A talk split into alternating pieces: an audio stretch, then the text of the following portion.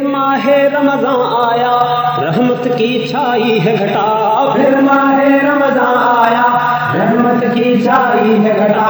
آجز ہے تو مانگ دعا ساجد ہے تو سر کو جھکا۔ آجز ہے تو مانگ دعا ساجد ہے تو سر کو جھکا۔ مومن کی بس ایک صدا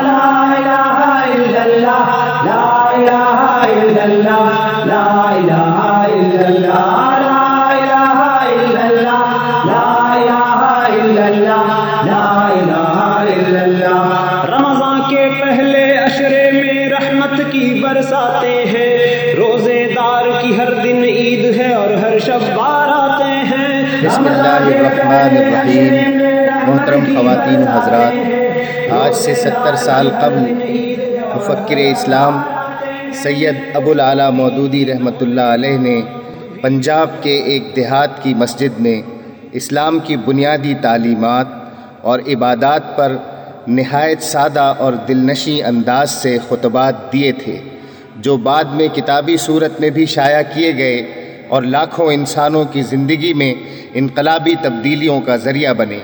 ان خطبات کو آپ کی سماعتوں کی نظر کیا جا رہا ہے اس دعا کے ساتھ کہ یہ دل کی گہرائیوں میں اتریں اور عمل کی دنیا میں تبدیلی کا ذریعہ بنیں۔ بسم اللہ الرحمن الرحیم۔ محترم خواتین و حضرات، اللہ تعالیٰ نے روزہ ہم پر فرض کیا ہے۔ روزے سے مراد یہ ہے کہ صبح سے شام تک آدمی کھانے، پینے اور مباشرت سے پرہیز کرے۔ نماز کی طرح یہ عبادت بھی ابتدا سے تمام پیغمبروں کی شریعت میں فرض رہی ہے۔ پچھلی جتنی امتیں گزری ہیں، سب اسی طرح روزے رکھتی تھیں، جس طرح امت محمدی صلی اللہ علیہ وسلم رکھتی ہے۔ البتہ روزے کے احکام اور روزوں کی تعداد اور روزے رکھنے کے زمانے میں شریعتوں کے درمیان فرق رہا ہے۔ آج بھی ہم دیکھتے ہیں کہ اکثر مذاہب میں روزہ کسی نہ کسی شکل میں ضرور موجود ہے۔ اگرچہ لوگوں نے اپنی طرف سے بہت سی باتیں ملا کر اس کی شکل بگاڑ دی ہے۔ قرآن مجید میں سورہ بقرہ آیت نمبر ایک سو تراسی میں ارشاد ربانی ہے۔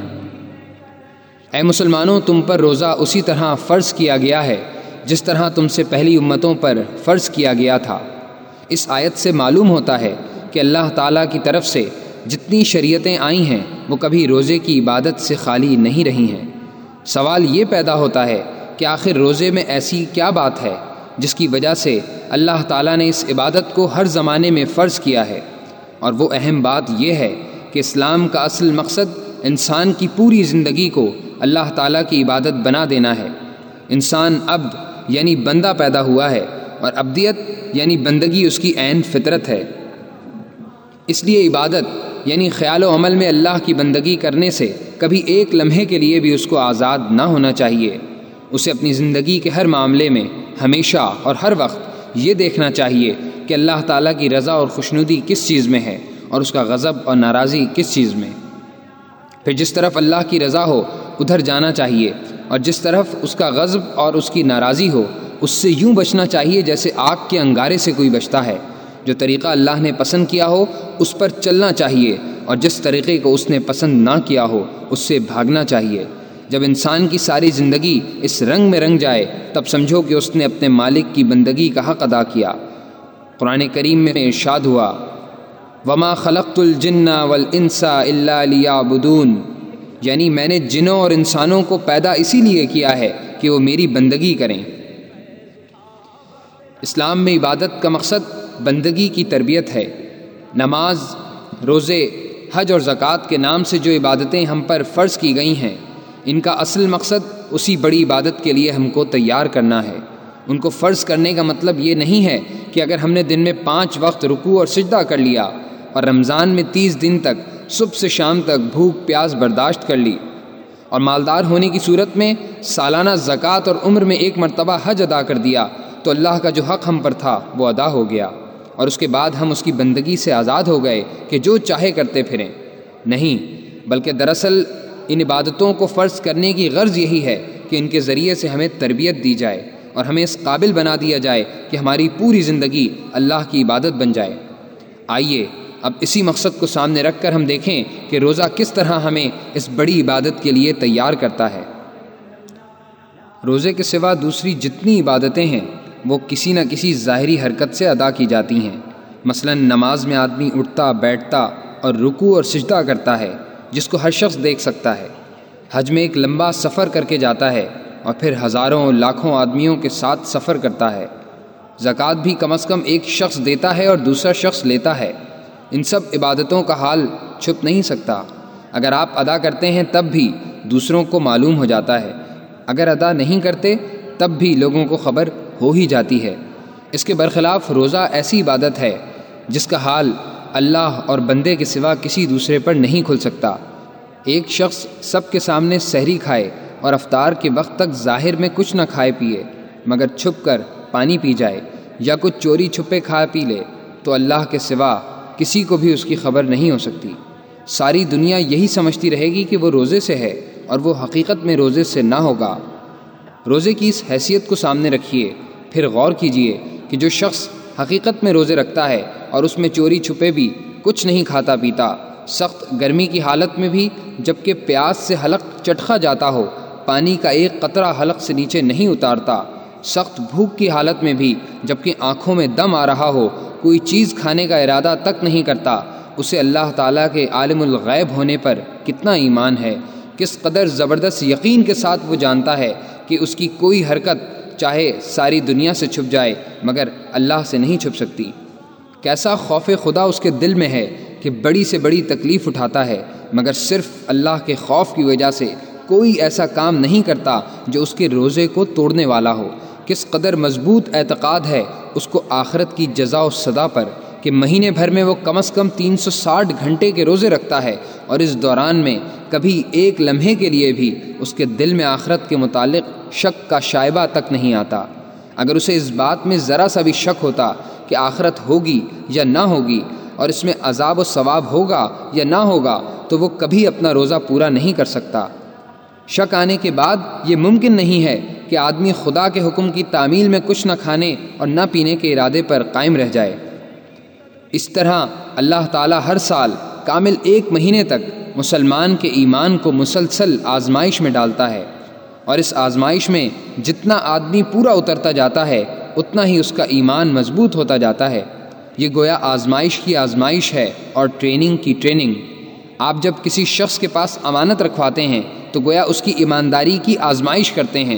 اگر وہ اس آزمائش میں پورا اترے اور امانت میں خیانت نہ کرے تو اس کے اندر امانتوں کا بوجھ سنبھالنے کی اور زیادہ طاقت پیدا ہو جاتی ہے اور وہ زیادہ امین بنتا چلا جاتا ہے۔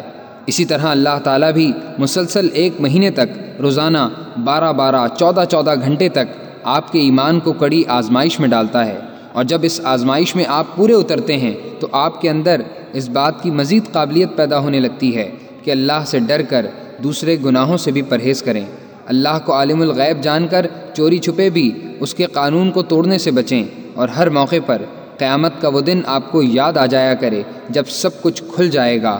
اور بغیر کسی رو رعایت کے بھلائی کا بھلا اور برائی کا برا بدلہ ملے گا۔ یہی مطلب ہے سورہ بقرہ کی آیت نمبر ایک سو تراسی کا۔ اے اہل ایمان، تمہارے اوپر روزے فرض کیے گئے ہیں، جس طرح تم سے پہلے لوگوں پر فرض کیے گئے تھے، شاید کہ تم پرہیزگار بن جاؤ۔ روزے کی ایک دوسری خصوصیت بھی ہے، اور وہ یہ ہے کہ روزہ ایک لمبی مدت تک شریعت کے احکام کی لگاتار اطاعت کراتا ہے۔ نماز کی مدت ایک وقت میں چند منٹ سے زیادہ نہیں ہوتی۔ زکوٰۃ ادا کرنے کا وقت سال بھر میں صرف ایک مرتبہ آتا ہے۔ حج میں البتہ لمبی مدت صرف ہوتی ہے، مگر اس کا موقع عمر بھر میں ایک دفعہ آتا ہے، اور وہ بھی سب کے لیے نہیں۔ ان سب کے برخلاف روزہ ہر سال پورے ایک مہینے تک شب و روز شریعت محمدی صلی اللہ علیہ وسلم کے تباہ کی مشق کراتا ہے۔ صبح سحری کے لیے اٹھو ٹھیک فلاں وقت پر کھانا پینا سب بند کر دو۔ دن بھر فلاں فلاں کام کر سکتے ہو اور فلاں فلاں کام نہیں کر سکتے۔ شام کو ٹھیک فلاں وقت پر افطار کرو، پھر کھانا کھا کر آرام کر لو، پھر تراویح کے لیے دوڑو۔ اس طرح ہر سال کامل مہینہ بھر صبح سے شام تک اور شام سے صبح تک مسلمان کو مسلسل فوجی سپاہیوں کی طرح پورے قاعدے اور ضابطے میں باندھ کر رکھا جاتا ہے اور پھر گیارہ مہینے کے لیے اسے چھوڑ دیا جاتا ہے۔ تاکہ جو تربیت اس ایک مہینے میں اس نے حاصل کی ہے، اس کے اثرات ظاہر ہوں۔ اور جو کمی پائی جائے، وہ پھر دوسرے سال کی ٹریننگ میں پوری کی جا سکے۔ اس قسم کی تربیت کے لیے ایک ایک شخص کو الگ الگ لے کر تیار کرنا کسی طرح موضوع نہیں ہوتا۔ فوج میں بھی آپ دیکھتے ہیں کہ ایک ایک شخص کو الگ الگ قواعد یعنی ڈرل نہیں کرائی جاتی، بلکہ پوری فوج کی فوج ایک ساتھ ڈرل کرتی ہے۔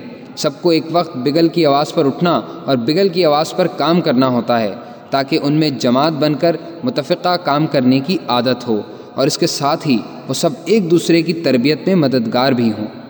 یعنی ایک شخص کی تربیت میں جو کچھ نقصان رہ جائے، اس کی کمی کو دوسرا اور دوسرے کی کمی کو تیسرا پورا کر دے۔ اسی طرح اسلام میں بھی رمضان کا مہینہ روزے کی عبادت کے لیے مخصوص کیا گیا۔ اور تمام مسلمانوں کو حکم دیا گیا کہ ایک وقت میں سب کے سب مل کر روزہ رکھیں۔ اس حکم نے انفرادی عبادت کو اجتماعی عبادت بنا دیا۔ جس طرح ایک کے عدد کو لاکھ سے ضرب دیں، تو لاکھ کا زبردست عدد بن جاتا ہے۔ اسی طرح ایک ایک شخص کے روزہ رکھنے سے جو اخلاقی اور روحانی فائدے حاصل ہو سکتے ہیں، لاکھوں کروڑوں آدمیوں کے مل کر روزہ رکھنے سے وہ لاکھوں کروڑوں گناہ زیادہ بڑھ جاتے ہیں۔ رمضان کا مہینہ پوری فضا کو نیکی اور پرہیزگاری کی روح سے بھر دیتا ہے۔ پوری قوم میں گویا تقوی کی کھیتی سرسبز ہو جاتی ہے۔ ہر شخص نہ صرف خود گناہوں سے بچنے کی کوشش کرتا ہے، بلکہ اگر اس میں کوئی کمزوری ہوتی ہے تو اس کے دوسرے بہت سے بھائی جو اس کی طرح روزے دار ہیں، اس کی پشت پناہ بن جاتے ہیں۔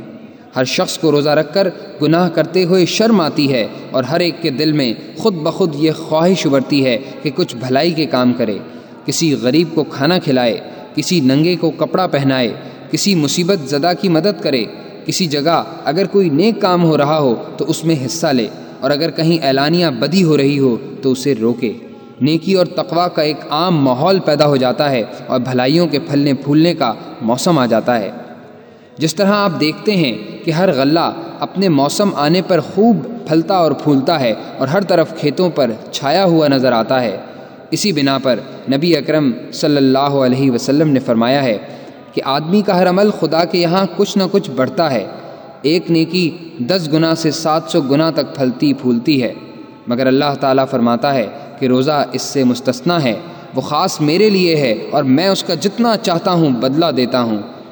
اس حدیث سے معلوم ہوا کہ نیکی کرنے والے کی نیت اور نیکی کے نتائج کے لحاظ سے تمام اعمال پھلتے پھولتے ہیں۔ اور ان کی ترقی کے لیے ایک حد ہے، مگر روزے کی ترقی کے لیے کوئی حد نہیں۔ رمضان چونکہ خیر اور صلاح کے پھلنے اور پھولنے کا موسم ہے، اور اس موسم میں ایک شخص نہیں بلکہ لاکھوں کروڑوں مسلمان مل کر اس نیکی کے باغ کو پانی دیتے ہیں۔ اس لیے یہ بے حد و حساب بڑھ سکتا ہے۔ جتنی زیادہ نیک نیتی کے ساتھ اس مہینے میں عمل کرو گے جس قدر زیادہ برکتوں سے خود فائدہ اٹھاؤ گے اور اپنے دوسرے بھائیوں کو فائدہ پہنچاؤ گے، اور پھر جس قدر زیادہ اس مہینے کے اثرات بعد کے گیارہ مہینوں میں باقی رکھو گے، اتنا ہی یہ پھلے پھولے گا اور اس کے پھلنے اور پھولنے کی کوئی انتہا نہیں ہے۔ تم خود اپنے عمل سے اس کو محدود کر لو، تو یہ تمہارا اپنا قصور ہے۔ روزے کے یہ اثرات اور یہ نتائج سن کر ہر شخص کے دل میں یہ سوال پیدا ہوگا کہ یہ اثرات آج کہاں ہیں؟ ہم روزے بھی رکھتے ہیں اور نمازیں بھی پڑھتے ہیں، مگر یہ نتیجے جو بیان کیے گئے ہیں ظاہر نہیں ہو پاتے۔ اس کی وجہ یہ ہے کہ اسلام کی اجزاء کو الگ الگ کر دینے کے بعد اور بہت سی نئی چیزیں اس میں ملا دینے کے بعد آپ ان نتائج کی توقع نہیں کر سکتے جو پورے نظام کی بندھی ہوئی صورت ہی میں ظاہر ہو سکتے ہیں۔ اس کے علاوہ دوسری وجہ یہ ہے کہ عبادات کے متعلق ہمارا نقطۂ نظر بدل گیا ہے۔ اب ہم یہ سمجھنے لگے ہیں کہ محض صبح سے شام تک کچھ نہ کھانے اور نہ پینے کا نام عبادت ہے اور جب یہ کام ہم نے کر لیا تو عبادت پوری ہو گئی۔ اسی طرح دوسری عبادتوں کی بھی محض ظاہری شکل کو ہم عبادت سمجھتے ہیں اور عبادت کی اصلی روح جو ہمارے ہر عمل میں ہونی چاہیے، اس سے عام طور پر ہمارے ننانوے فیصد، بلکہ اس سے بھی زیادہ آدمی غافل ہیں۔ اسی وجہ سے یہ عبادات اپنے پورے فائدے نہیں دکھا پاتی، کیونکہ اسلام میں تو نیت اور فہم اور سمجھ بوجھ ہی پر سب کچھ منحصر ہے۔ انشاءاللہ، آئندہ خطبے میں اس کی پوری وضاحت کی جائے گی۔ بسم اللہ الرحمن الرحیم۔ محترم خواتین و حضرات، ہر کام جو انسان کرتا ہے، اس میں دو چیزیں لازمی طور پر ہوا کرتی ہیں۔ ایک چیز تو وہ مقصد ہے جس کے لیے کام کیا جاتا ہے، اور دوسری چیز اس کام کی وہ خاص شکل ہے جو اس مقصد کو حاصل کرنے کے لیے اختیار کی جاتی ہے۔ مثلا کھانا کھانے کے فعل کو لیجیے۔ کھانے سے آپ کا مقصد زندہ رہنا اور جسم کی طاقت کو بحال رکھنا ہے۔ اس مقصد کو حاصل کرنے کی صورت یہ ہے کہ آپ نوالے بناتے ہیں، منہ میں لے جاتے ہیں، دانتوں سے چباتے ہیں اور حلق کے نیچے اتارتے ہیں۔ چونکہ اس مقصد کو حاصل کرنے کے لیے سب سے زیادہ کارگر اور سب سے زیادہ مناسب طریقہ یہی ہو سکتا تھا، اسی لیے آپ نے اسی کو اختیار کیا۔ لیکن ہر شخص جانتا ہے کہ اصل چیز وہ مقصد ہے جس کے لیے کھانا کھایا جاتا ہے، نہ کہ کھانے کے فعل کی یہ صورت۔ اگر کوئی شخص لکڑی کا برادہ یا راکھ یا مٹی لے کر اس کے نوالے بنا لے اور منہ میں لے جائے اور دانتوں سے چبا کر حلق سے نیچے اتار لے، تو آپ اسے کیا کہیں گے؟ یہی نہ کہ اس کا دماغ خراب ہے۔ کیوں؟ اس لیے کہ وہ احمق کھانے کے اصل مقصد کو نہیں سمجھتا اور اس غلط فہمی میں مبتلا ہے کہ بس فیل خوردن کے ان چاروں ارکان کو ادا کر دینے ہی کا نام کھانا کھانا ہے۔ اسی طرح آپ اس شخص کو بھی پاگل قرار دیں گے جو روٹی کھانے کے فوراً بعد ہی حلق میں انگلی ڈال کر قے کر دیتا ہو اور پھر شکایت کرتا ہو کہ روٹی کھانے کے جو فائدے بیان کیے جاتے ہیں وہ مجھے حاصل ہی نہیں ہوتے، بلکہ میں تو الٹا روز بروز دبلا ہوتا جا رہا ہوں اور مر جانے کی نوبت آ گئی ہے۔ یہ احمق اپنی اس کمزوری کا الزام روٹی اور کھانے پر رکھتا ہے۔ حالانکہ حماقت اس کی اپنی ہے۔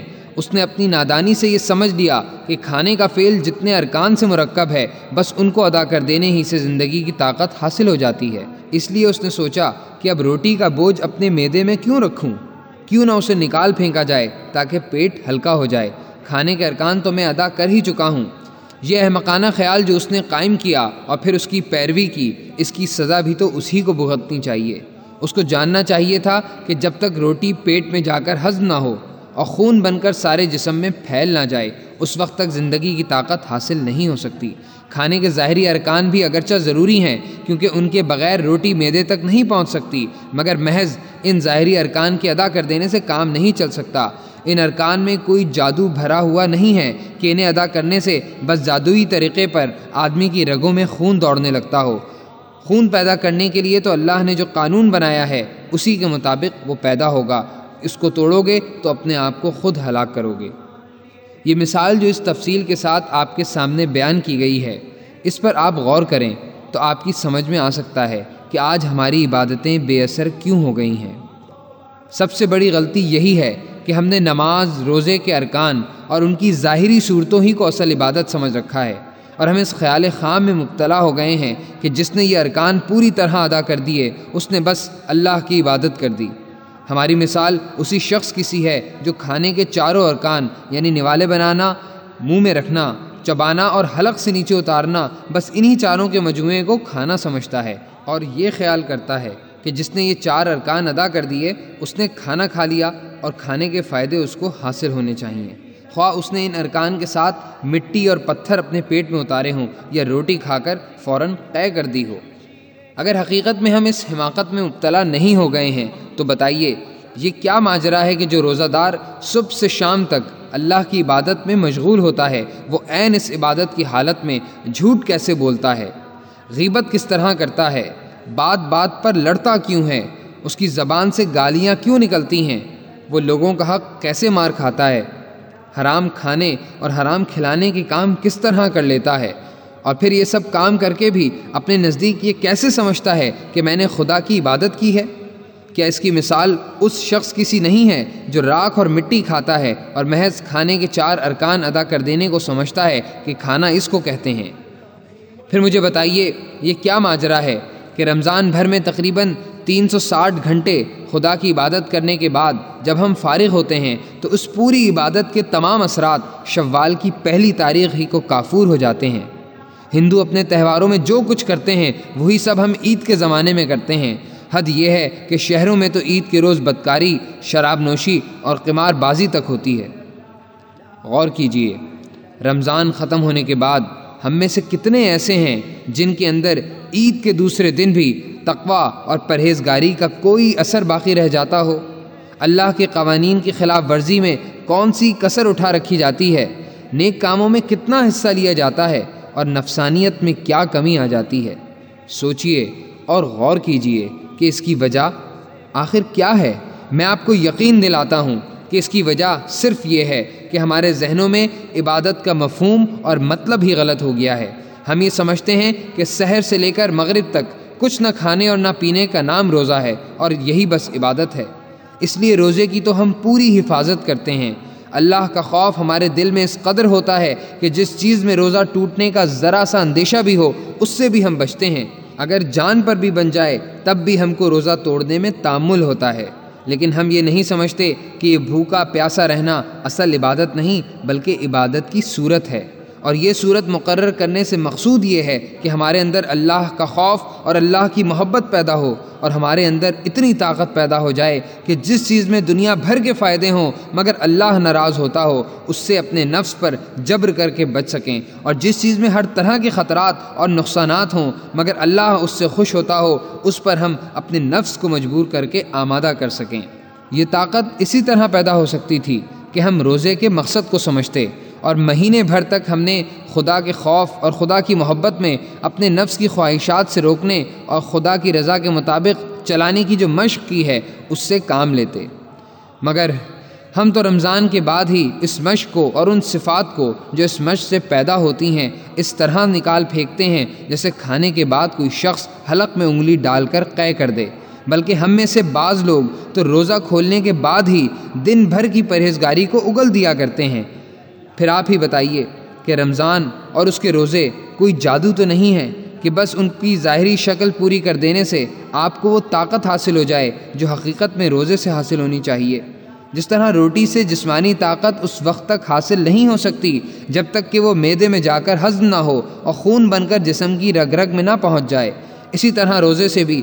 روحانی طاقت اس وقت تک حاصل نہیں ہوتی، جب تک کہ آدمی روزے کے مقصد کو پوری طرح سمجھے نہیں اور اپنے دل و دماغ کے اندر اس کو اترنے اور خیال، نیت، ارادے اور عمل سب پر چھا جانے کا موقع نہ دے۔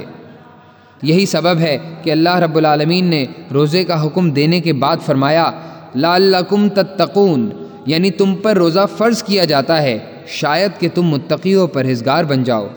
یہ نہیں فرمایا کہ اس سے ضرور متقی اور پرہیزگار بن جاؤ گے۔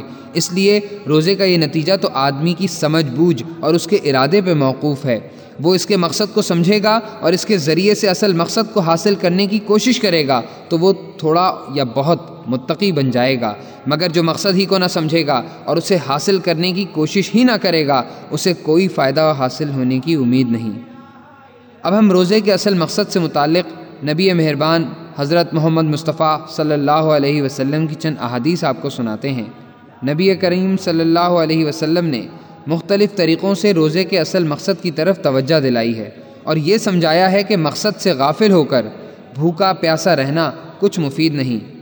فرمایا، جس کسی نے جھوٹ بولنا اور جھوٹ پر عمل کرنا ہی نہ چھوڑا تو اس کا کھانا اور پانی چھڑا دینے کے لیے اللہ کو کوئی حاجت نہیں۔ دوسری حدیث میں ہے کہ صلی اللہ علیہ وسلم نے فرمایا، بہت سے روزہ دار ایسے ہیں کہ روزے سے بھوک، پیاس کے سوا ان کے پلے کچھ نہیں پڑتا۔ اور بہت سے راتوں کو کھڑے رہنے والے ایسے ہیں کہ اس قیام سے رت جگہ کے سوا ان کے پلے کچھ نہیں پڑتا۔ ان دونوں حدیثوں کا مطلب بالکل صاف ہے۔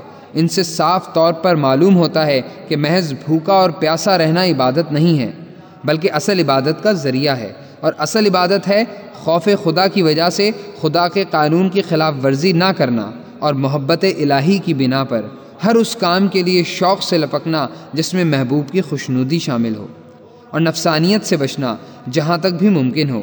اس عبادت سے جو شخص غافل رہا، اس نے خوام خواہ اپنے پیٹ کو بھوک، پیاس کی تکلیف دی۔ اللہ تعالیٰ کو اس کی حاجت کب تھی کہ بارہ، چودہ گھنٹے کے لیے اس سے کھانا پینا چھڑا دیتا؟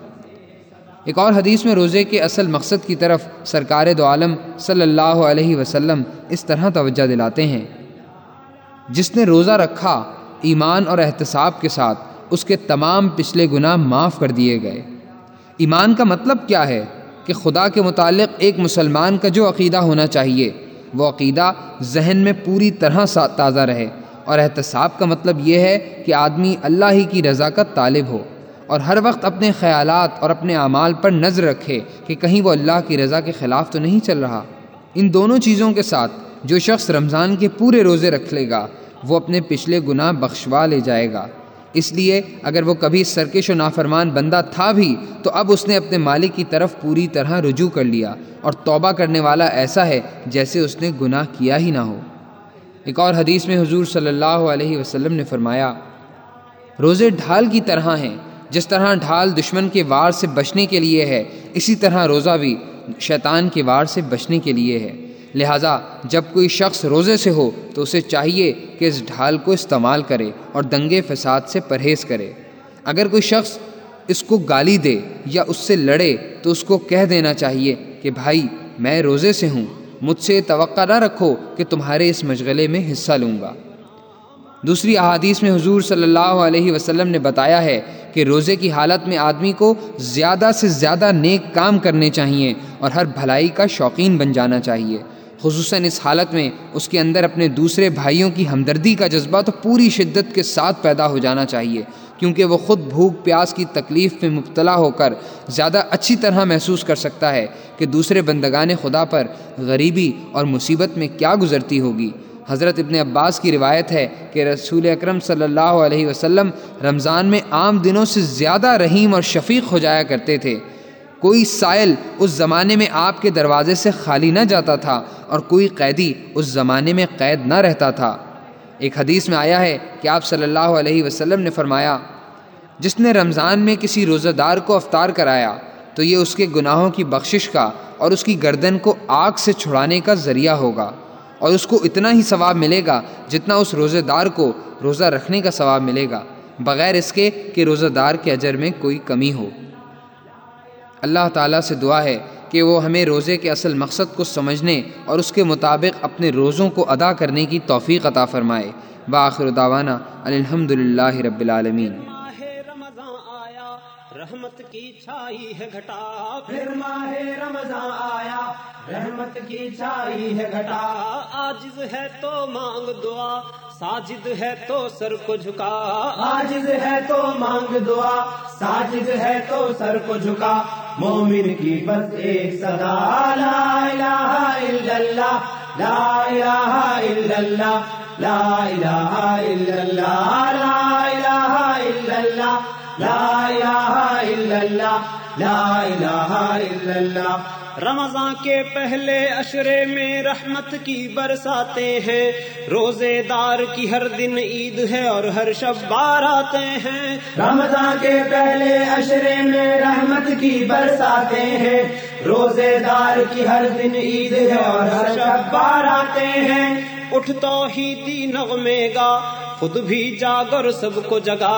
اٹھ تو ہی دی نغمے گا۔ خود بھی جاگر سب کو جگا۔ مومن کی بس ایک صدا۔ لا الہ الا اللہ۔ لا الہ الا اللہ۔ لا الہ الا اللہ۔ لا الہ الا اللہ۔ لا الہ الا اللہ۔ لا الہ الا اللہ۔ دوسرا شرا رمضان کا ہے بخشش کا سامان لیے۔ رات کو اشکوں سے دھولے سب جتنے تو نے گناہ کیے۔ دوسرا شرا رمضان کا ہے بخشش کا سامان لیے۔ رات کو اشکوں سے دھولے سب جتنے تو نے گناہ کیے۔ توبہ کا دامن پھیلا، دستے استغفار اٹھا۔ توبہ کا دامن پھیلا، دستے استغفار اٹھا۔ مومن کی بس ایک صدا، لا الہ الا اللہ، لا الہ الا اللہ، لا الہ الا اللہ، لا الہ الا اللہ، لا الہ الا اللہ، لا الہ الا اللہ تیسرے اشرے میں دو سے بچنے کی تدبیریں کر۔ عالم ہے تو عامل بن مت گا گا کر تقریریں کر۔ تیسرے اشرے میں دو سے بچنے کی تدبیریں کر۔ عالم ہے تو عامل بن مت گا گا کر تقریریں کر۔ شمشیر کردار اٹھا۔ خوف خدا کی سان چڑھا۔ شمشیر کردار اٹھا۔ خوف خدا کی سان چڑھا۔ مومن کی بس ایک صدا۔ لا الہ الا اللہ۔ لا الہ الا اللہ۔ لا الہ الا اللہ۔ لا الہ الا اللہ۔ لا الہ الا اللہ۔ لا الہ الا اللہ۔ فحش کتابوں کو ٹھکرا دو، اللہ کا فرمان پڑھو۔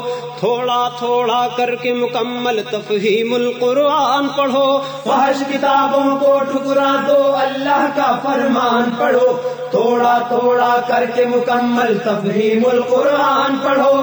دولت، عزت اور دنیا، سب کچھ ہو جائے گا فنا. دولت، عزت اور دنیا، سب کچھ ہو جائے گا فنا. مومن کی بس ایک صدا. لا الہ الا اللہ، لا الہ الا اللہ، لا الہ الا اللہ، لا الہ الا اللہ، لا الہ الا اللہ، لا الہ الا اللہ. سارے مہینوں پر ماہ رمضان کی یہ سرداری ہے۔ ایک ہزار مہینوں پر بس قدر کی ایک شب بھاری ہے۔ سارے مہینوں پر ماہ رمضان کی یہ سرداری ہے۔ ایک ہزار مہینوں پر بس قدر کی ایک شب بھاری ہے۔ وقت تحجد ہے، اٹھ جا۔ ان لمحوں سے فیض اٹھا۔ وقت تحجد ہے، اٹھ جا۔ ان لمحوں سے فیض اٹھا۔ مومن کی بس ایک صدا، لا الہ الا اللہ، لا الہ الا اللہ، لا الہ الا اللہ، لا الہ الا اللہ، لا الہ الا اللہ، لا الہ الا اللہ یا رب ہم کمزور بہت ہیں، عزم ہمیں فولادی دے۔ بیت المقدس اور کشمیر کو اب تو ہی آزادی دے۔ یا رب ہم کمزور بہت ہیں، عزم ہمیں فولادی دے۔ بیت المقدس اور کشمیر کو اب تو ہی آزادی دے۔ مانگ رہا ہے ناز دعا، ہم کو ایک اور نیک بنا۔ مانگ رہا ہے ناز دعا ہم کو ایک اور نیک بنا، مومن کی بس ایک صدا۔ لا الہ الا اللہ، لا الہ الا اللہ، لا الہ الا اللہ، لا الہ الا اللہ، لا الہ الا اللہ۔ لا الہ الا اللہ. عاجز ہے تو مانگ دعا ساجد ہے تو سر کو جھکا عاجز ہے تو مانگ دعا ساجد ہے تو سر کو جھکا پھر ماہ رمضان آیا رحمت کی چھائی ہے گھٹا. پھر ماہ رمضان آیا رحمت کی چھائی ہے گھٹا. مومن کی بس ایک صدا لا الہ الا اللہ لا الہ الا اللہ. لا الہ الا اللہ لا الہ الا اللہ لا الہ الا اللہ لا الہ الا اللہ لا الہ الا اللہ لا الہ الا اللہ لا الہ الا اللہ لا الہ الا اللہ لا الہ الا اللہ لا الہ الا اللہ لا الہ